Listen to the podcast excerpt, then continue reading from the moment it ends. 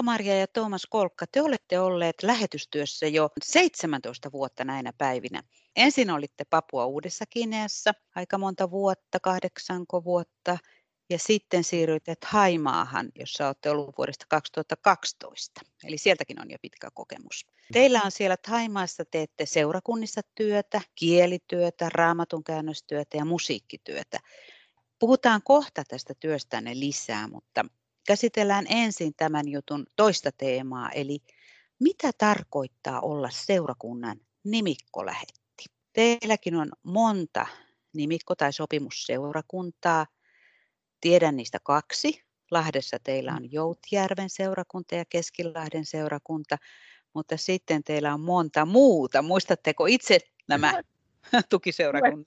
Tuomas Litania. Kyllä, kyllä, me muistetaan ja me ollaan tosi, tosi kiitollisia ja onnellisia, että meillä on näin ihanat seurakunnat ollut tässä kaikki nämä vuodet. Et todella, todella ilman, ilman heitä tämä työ ei olisi mahdollista ja ilman kristittyjen tukea. Ja meillä on tosiaan Lahdessa meillä on Joutjärvi ja Keskilahti ja sen lisäksi meillä on Naantali, Pielavesi, Sonkajärvi, Turussa meillä on Henrikin seurakunta, Tampereella tuomiokirkkoseurakunta ja sitten meillä on Porvoon hiippakunnassa Inko ja Johannes Helsingissä. Meillä on myös opettajien lähetysliitto, joka on myös ollut alusta Joo. Mitä se sitten merkitsee, että teillä on näin monta seurakuntaa teitä, teidän työtä tukemassa myös taloudellisesti, niin kertokaa mitä muuta kuuluu siihen, että on nimikkolähettinä näille seurakunnille. Kyllä, siis se meille merkitsee tosi paljon, että meidän, me identifioidutaan jollain, jossain määrin myös siinä, että me ollaan nimenomaan näiden sopimusseurakuntien nimikkolähettejä, että me saadaan niin kuin tehdä sen Kristuksen kirkon työtä yhdessä. Eli se, että me ei olla yksin siellä lähetystyössä, vaan me saadaan täältä Suomesta, meillä on nämä nimikkosopimusseurakunnat ja yksittäisiä kristittyjä, se, että me todellakin koetaan, että me saadaan niin kuin monenlaista tukea ja me ollaan niin kuin yhdessä tekemässä tätä työtä, niin se on sellainen kokonaisvaltainen asia tavallaan. Mm-hmm. Ja joskus voisi ajatella, että me ollaan näiden seurakuntien ulkomailla olevia työntekijöitä. Että joskus aina kuullaankin jopa Suomessa, että niin, tehän olette meidän ulkomaan työntekijöitä, ja mm. niin, se, niin se pitääkin olla, että me mm. edustetaan sitä samaa, näitä samoja seurakuntia ja samaa kirkkoa siellä sitten maailmalla. No te varmasti kirjoitatte sieltä kentältä uutiskirjeitä, mutta miten muuten kohtaatte näitä seurakuntia? Joo, tosiaan on tähän 17 vuoden aikana muuttunut nämä yhteydenpitovälineet. Että silloin, silloin alussa tosiaan oli sähköpostit joskus 2000-luvun alussa, mutta nykyään on sitten, että voi olla videopuheluilla, voi olla suoraan yhteydessä jostain sieltä meidänkin kyläolosuhteista ja sieltä voidaan sitten lähestyä lähetyspiirejä tai ihan jonnekin iltoihin ja nuorisoryhmiin, rippi, rippi, rippiryhmiin ollaan oltu yhteydessä ja se on, se on monen, monen, monipuolista ja monenlaista nykyään. Niin, maailma on pienentynyt nykyään niin paljon, että tavallaan se ei ole enää niin iso juttu, tai siis se on todellakin iso juttu, että me voidaan olla yhteydessä, mutta että se on hienoa, että sitten esimerkiksi tosiaan voidaan live-kuvaa saada ihan lähetettyä siellä, että näytetään kasvoja, että minkälaisia meidän paikalliset työtoverit on siellä paikan päällä, missä me tehdään töitä. Ja sitten taas niin kuin Suomessa paikalliset nämä tukijat näkee, että aha, no oikeasti ne on siellä tuollaisten ihmisten kanssa töissä ja mm. siellä näyttää luontoon tuollaista ja erilaista ja et voi niin kuin eläytyä siihen toinen toisensa asemaa huomattavasti helpommin. Mm. Mutta onko sitten vielä tämmöistä perinteistä, että käytte ihan fyysisesti näissä Joo. seurakunnissa sitten, kun olette Suomessa? Kyllä, totta kai. Ja, se, ja ne on todella antoisia, että silloin, silloin taas saadaan se yhteys, yhteys luodaan ja yhteystä ylläpidetään. Mm. Et ne on tosi tärkeitä ja tosi mm. hienoja mm. molemmin puolin toivottavasti, että me ainakin saadaan niistä tosi paljon. Päästään mm. kertomaan työstämme ja kun ihmiset on saanut tämän melkein 17 vuotta, siellä on monet seurakunnat tukeneet sitä työtä ja ollut mukana ja muistaneet joka sunnuntai seurakunnan Jumalan palveluksessa sitä työtä, mitä tehdään, niin kyllä se on, niin kuin, se on, se on tosi hienoa, että päästään kertomaan, mitä, on, mitä kuulumiseen ja mitä on tapahtunut. Eli se seurakuntien tuki on monenlaista, se on taloudellista, mutta se on myös henkistä ja sitten varmaan se on hengellistä, että siellä rukoillaan teidän puolesta myöskin. Se Kyllä. on tärkeää. Nimenomaan, siis ollaan kiitollisia siitä, että ollaan niin monilla tavoilla niin kuin saadaan, tiedetään, että ihmiset muistaa meitä just täällä Suomessa ja sitten on niin kuin ne ihmissuhteet, joihin mekin ollaan niin kuin seurakunnissa, on pitkäaikaisia työntekijöitä ollut, joiden kanssa, jotka on kulkenut tässä matkan mukana matkalla meidän kanssa. Ja silloin se on ihan eri tasolla tavallaan helppoa kertoa kaiken näköisistä erilaisista asioista ja ei tarvitse aina juurta jaksain selittää, että mistä, mistä on kysymys, koska he niin kuin tietää jo taustoja niin paljon paremmin ja että saa niin kuin silloin sitä ymmärrystä ja mm. se ja se on avoin se niin, suhde. se on avoin. Että, ja ollaan tosi kiitollisia. Nythän me ollaan oltu viimeinen, nyt viime kesästä lähtien täällä Suomessa kotimaan jaksolla. Ja ollaan nyt palaamassa takaisin Taimaahan nyt tänä syksynä, eli elokuussa. Jos maailma jos, avautuu. Jos luoja suoja maailma avautuu. Näillä näkymin toivotaan ainakin niin. Niin ollaan saatu käydä meidän se kaikissa näissä sopimusseurakunnissa ja muissa seurakunnissa. Ja nyt taas niin kuin tuntuu, että nyt on hyvä lähteä, kun ollaan siellä näytetty taas, kerrottu ja tavattu ihmisiä ja tiedetään, missä mennään molemmin puolin. Riikka-Maria ja Toomas Kolkka, miten te ylipäätään näette seurakuntien lähetystyön merkityksen? Mä näen ainakin sen, että se pitäisi olla, tai, ja on, ainakin niin kuin mun mielestä niin seurakunnan ihan sitä ydintoimintaa. Et lähetystyöhän on kaikkien kristittyjen, ei se ole vain lähetystyöntekijöiden työtehtävä, vaan että se on nimenomaan seurakuntien työtehtävä yhtä lailla. Ja mm meidät kaikki on kutsuttu siihen. Mm. Ja, ja jo alkuseurakunnasta lähtien, ensimmäistä kristitystä lähtien, niin se oli se ensimmäinen työmuoto, se lähetystyö, että lähdettiin tavoittamaan uusia ihmisiä, kertomaan tästä kristinuskon mahtavasta sovinnon ja toivon sanomasta, mikä on. Sen takia se, se on niin kuin sitä ydintoimintaa, että sillä tavo- yritetään tavoittaa uusia ihmisiä kuulemaan tästä pelastuksen sanomasta. Taimaa, teidän nykyinen työkenttänne on, siellähän on buddhalainen kulttuuri pääosin, mutta tuota, siellä kovasti kasvaa myös kristillinen kirkko, ainakin siellä Pohjois-Taimaassa syntyy seurakuntia. Ja te teette siellä kielityötä ja seurakuntatyötä ja musiikkityötä ja raamatun käännöstyötä, niin kertokaa jotain siitä, mitä te oikein siellä teette. Joo, joo se on totta, että Haimaahan on pääosin buddhalainen maa, mutta siellä pohjoisosissa asuu paljon erilaisia vähemmistökansoja. Ja vähemmistökansat, niistä aika harva on buddhalaisia, vaan heillä on se perinteinen luonnonusko, jota kutsutaan animismiksi. He on, he on semmoisia harjoittajia suurin osa taustaltaan. Ja jotenkin tuntuu, että siellä on helpompi heidän, heidän vaihtaa uskontoansa, kääntyä kristityksi kuin sitten näiden haimaalaisten buddhalaisten. Eli sen takia kirkko kasvaa erityisesti siellä maan vähemmistökansojen parissa pohjoisosassa. Ja siellä me tosiaan tehdään työtä, että siellä on semmoinen kuin luokansa, siellä ihan pohjoisessa ja he, siellä noin 16 vuotta sitten ensimmäinen ihminen kääntyi kristityksi. Ja siitä mm. lähtien sitten noin reilu 10 vuotta sitten Haimaan evankelis-luterilainen kirkko alkoi tehdä työtä siellä alueella ja, ja siitä sitten kirkko on pikkuhiljaa kasvanut ja tällä hetkellä on 1400 kastettua jäsentä siellä alueella. Se tavallaan, minkä takia meidätkin sitten sinne kutsuttiin, oli nimenomaan tämä, että kun huomattiin, että täällä luokansa keskuudessa niin kristinusko lähti kasvamaan ja heillä ei ole sama äidinkieli kuin Thaimaassa muilla valtaväestöllä, eli se thai, niin luo, luo ei ole mitenkään sukulaiskieli edes thaille, vaan se on oma kieli ja se sitten tietenkin tämä kieliryhmä on erä, elänyt ja elääkin vähän niin kuin eristyksissä tästä taimaalaisesta yhteiskunnasta ja on tietenkin se aiheuttanut ajan mittaan tietenkin vähän tällaista syrjimistä ja kaiken näköistä ongelmaa, että ei he ole ihan tasavertaisia niin kuin kaikissa asioissa valitettavasti valtaväestön suhteen. Ja esimerkiksi nyt sitten ajattelee, että tämä kieliasia, että jos saiskin oman kirjakielen tälle kansalle, mikä puuttu heiltä vielä tuossa silloin ennen kuin 2000, milloin me nyt sinne mentiin töihin? 14. Niin 14. Se olisi yksi harppaus ja askel siihen, että he voisi sitten kansakunta, tai sellaisena identi, heidän oma identiteettinsä voisi ruveta kasvamaan, ja he saisivat siitäkin niin kuin voimaa ja iloa ja tällaista niin kuin, mm. sitä asemaansa siinä yhteiskunnassa vähän tuotua paremmin esiin. Ja sehän on luterilaisuudessa alusta lähtien ollut, että kansan kieli, että laaditaan oma kirjakieli ja aapiset ja sitten pikkuhiljaa käännetään raamattu kansan kieli, että kansa voi ymmärtää. Ja ihan sama ajatus on vielä tänäkin päivänä, eli 2020, että ajatellaan, että sieltä se lähtee oman kielen kautta ja raamatusanan kautta se kansan, kansan semmoinen kehittyminen ja sivistyminen. Ja, mutta tähän ajatuksena myös semmoinen, että usein, usein täällä Suomessa kuuluu, että kuulee semmoisen heiton, että lähetystyö jollain tavalla tuhoaisi sitä perinteistä kulttuuria ja mikä siellä taustalla on ollut, niin että sinne viedään vain länsimaista hapatusta ja ajattelua ja kaikki vanha pyhitään pois ja näin. Mutta... Mm. Mutta esimerkiksi tässä meidänkin tapauksessa, niin se on nimenomaan niin, että valtaväestö ja sitten se paikallinen hallinto ja maan päähallinto, se ei välttämättä ole yhtään kiinnostunut niistä vähemmistökansoista, vaan se nimenomaan haluaisi sulauttaa nämä vähemmistökansat siihen valta, valtaväestöön ja poistaa heidän se vähemmistökielet. Mutta sitten nimenomaan kristinuskon ajatuksena on se, että jokainen ihminen, jokainen kieli on tärkeä.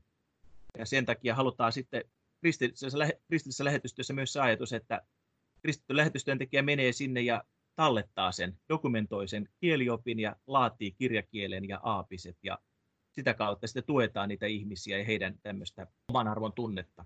Sehän on siis kulttuurin säilyttämistä. Niin, niin nimenomaan, että siis se väärinkäsitys, mikä ehkä ihmisillä on, että lähetystyö tuhoaa kulttuuria, niin ei kyllä pidä paikkansa, vaan se on nimenomaan päinvastoin, koska ei siellä välttämättä nämä monet vähemmistökansat asuu sellaisissa olosuhteissa, että ei siellä kukaan muu viitti siellä puskissa ja bambutaloissa ja sellaisissa olosuhteissa elää ja asua pidempiä aikoja niin pitkään, että jaksaisi opetella jonkun vieraan kielen tyhjästä niin kuin ilman mitään apuneuvoja. apuneuvoja ja mitä siinä niin kuin kuuluu siihen työhön, että tavallaan kun vaan kristityt monesti, että heillä, niin kuin, koska siinä mm, on se... Ympäri maailmaa se on Niin, näin. ympäri maailmaa. On raavatun kääntäjiä niin paljon, jotka tekee sellaisissa olosuhteissa, ei kukaan muu niitä itse siellä tehdä. Mm.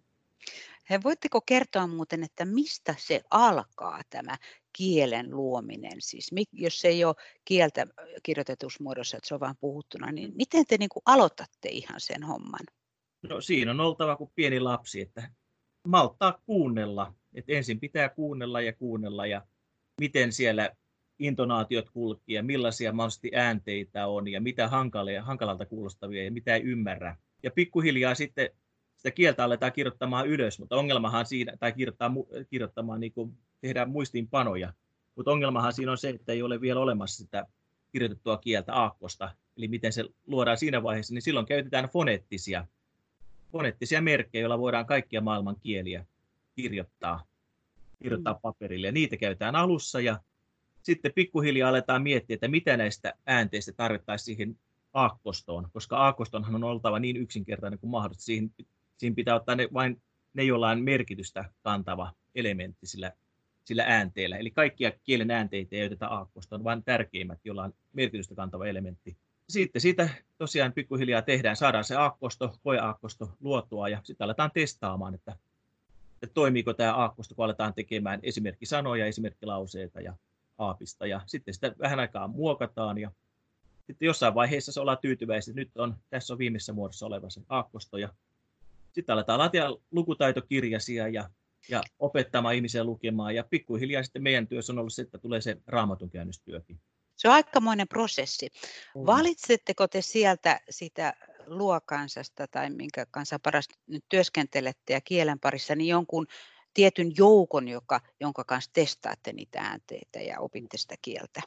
Kyllä, sehän on yhteistyötä alusta lähtien, että, että molemmissa paikoissa, sekä siellä Papuuden Kinean pienellä paratiisisaarella, jossa me oltiin kahdeksan vuotta ja samoin tuolla Pohjois-Taimaan vuoriston, vuoriston joukossa, niin meillä on johdatettu semmoiset paikalliset työntoimet, eihän siellä yksin pystytä, koska me ei olla, mm-hmm.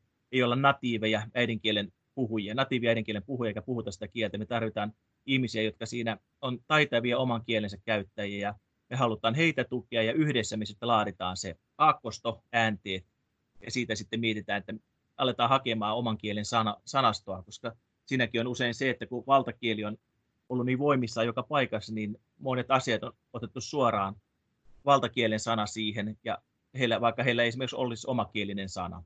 Eli siinä se on semmoista yhteistyötä. Vie aikaa, siis että senkin takia nämä on just sellaisia, ei sinne vaan voi mennä ja että minä valitsen nyt jonkun tietyn ihmisen siihen tekemään työtä kanssamme, vaan meillä on nyt tällä hetkellä, meillä on siinä meidän kielitiimissä kaksi täyspäiväistä niin kuin kielityöntekijää mukana Sarapon Saipin ja Suvimon Rumponoppakun, eli Fäng ja Näng, lempiniviltään helpommin sanottuna, niin he on tälläkin hetkellä tekee siellä luokansa parissa sitä työtä. He tekee vimpattua vauhtia kaiken näköisiä mm. lukutaitokirjasia ja pitää lauantaisin lapsille tällaista No tällä hetkellä ei pidetä, tällä hetkellä no, ei, ei korona-aikana nyt, mutta mm-hmm. siis kuitenkin he tekevät sitä materiaalia ja käytännössä siellä sitten on aloittanut lukutaito-opetusta ja se, että tämä ei ole niin kuin meistä, meidän varassa tämä työ, niin siihen alusta lähtien ja koko ajan on niin kuin siihen perustunutkin, mutta että me voidaan tarjota sitä asiantuntija-apua just tällaisessa mm, näissä monessa. kielitieteellisiin liittyvissä ja raamatun käännökseen, kaikkeen mm. monessa asiassa totta niin, kai. Ja sitten tarjoaa opetusta ja koulutusta. Mutta tosiaan, kun äsken oli puhetta siitä, että miten yhteydenpito seurakuntiin tapahtuu, niin nyt se meillä on vähän toisinpäin, että kun me ollaan oltu nyt kohta tulee vuosi Suomessa kotimaan jaksolla, niin nyt me ollaan voitu taas olla sinne Taimaahan päin näillä yhteyksillä, että kolme vuotta sitten alkoi siellä meidän alueella siellä Taimaan ja Lausin rajalla toimia kännykkä, ja nyt sitten pystytään olemaan videopuheluyhteydessä Skypein ja muiden, muiden vempaiden avulla voidaan olla yhteydessä sinne meidän näihin paikallisiin kieli, kielityöntekijöihin, ja meillä tämä työ, työ jatkuu tällä tavalla etäyhteyden avulla. Että se on tosi loistavaa. Onpa hienoa. Mm. Vielä semmoista kysyisin, voitte kertoa molemmat tai toinen, joku mielenpainunut tai koskettava tilanne siitä ihan teidän työn arjesta. Jo, no jos mä otankin vaikka esimerkin, tavallaan siis mehän tehdään siellä kielityön lisäksi myös tätä seurakuntatyötä ja musiikkityötä, eli edistetään sitä, että seurakunnat niin kuin, totta kai oman kielen kautta ja muutenkin niin kasvaisi siinä kristinuskon syvenemisessä ja tuntemisessa ja sitten tietenkin aina uusia ihmisiä saataisiin mukaan toimintaan, niin oli tosi koskettava tuossa 2018 huhtikuussa meidän oman sellaisen Baannapongin kylän, kylässä, jossa me asutaan aina silloin, kun ollaan siellä. Vietettiin sitten messua, jossa kastettiin sen kylän niin kuin viimeinen ei-kristitty kristityksi. Eli kasteen sai sellainen kuin herra Pet Chiping. Hän on meidän naapuri siellä asunut siinä kylätalon naapurissa pitkään ja me tiedettiin, 86. hän oli 86-vuotias kyllä silloin ja syy, minkä takia hän ei ollut aikaisemmin kääntynyt vielä kristityksi, oli se, että hänen am- ammattiinsa siihen asti oli ollut shamaani, eli hän oli tällainen paikallisittain noita tohtori nimitys, eli hänen liittyen tähän animistiseen uskontoon, niin hänellä oli merkittävä asema siinä niin kuin heidän entisessä siinä yhteisössä ja kulttuurissaan, eli hän oli se välittäjä, joka sitten näitä kaikkia tällaisia toimi niin kuin ennaltaehkäisijänä, ettei pahoja asioita tapahdu ihmisille tai että jos jotain pahaa on tapahtunut, niin se saataisiin sitten hoidettua pois. Ja hän sitten koki, että hän ei, häntä kiinnosti hirveästi jo kristinusko pidemmän aikaa, mutta hän koki, että hän ei voi luopua siitä ammatistaan, koska hän, hän auttoi sen ammattinsa avulla, koki auttavansa ihmisiä. Eli hän oli niin kuin totta kai korkeita palkkaa vastaan, että hänelle maksettiin siitä hyvän, hyvin rahaa, että hän niin kuin sitten teki näitä shamanin hommiaan. Mutta että sitten hän vakuuttui siitä sitten viime, viimeisinä kuukausina, että kyllä hän nyt kuitenkin haluaa kristityksi kääntyä. Ja hänelle jostain syystä sitten niin kuin oli, hän sitten tajuskin siinä, että, niin että ehkä hän siltikin voi vielä ja, jatkaa sitten sitä ihmisten auttamistakin, että vaikka hän kääntyy kristityksi, kun hän on nähnyt, että ihmiset rukoilee toistensa puolesta, siellä luo-alueella luo-ihmiset rukoilee oikeasti todella paljon toistensa puole, puolesta erilaisista asioista ja he saa rukousvastauksia ja näköisiä ihmeitä tapahtuu ihmisille siellä tänäkin päivänä koko ajan. Ja se sitten vakuutti tämän shamaanin, entisen shamaanin siitä, että hän luopuu nyt siitä omasta aikaisemmasta elämästään ja kääntyy kristityksi. Ja sitten kun hänet kastettiin Jumalan palveluksessa ja hän sai tulla kristityn Jumalan lapseksi, niin sa- saman tien sen Jumalan palveluksen tai messun jälkeen hän sitten ilmoitti, että nyt hän haluaa, että kaikki kylän evankelistat tai sen seurakunnan evankelistat ja työntekijät ja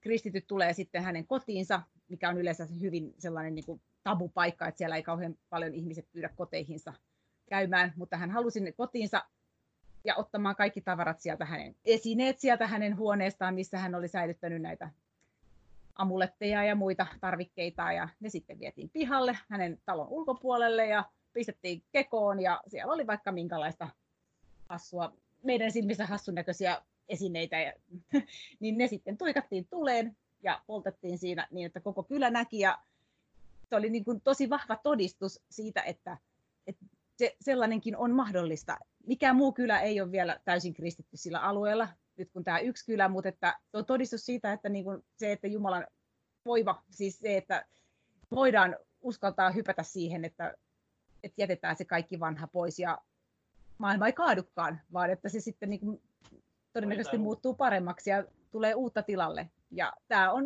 tämä edelleen nyt sitten ollaan kuultu kuulumisia, että hän rukoilee tosi paljon. Ihmiset tulee häneltä pyytämään nyt esirukousta nykyään ja tämä Pet Shiping sitten rukoilee heidän puolestaan ja ollaan tosi kiitollisia, että ollaan saatu niin kuin nähdä näitä tällaisia ja näitä tapahtuu koko ajan niin kuin ihmiset toinen toisiltaan kuulee näitä todistuksia ja ihmeitä, niin ihmisiä kristinusko leviää siellä.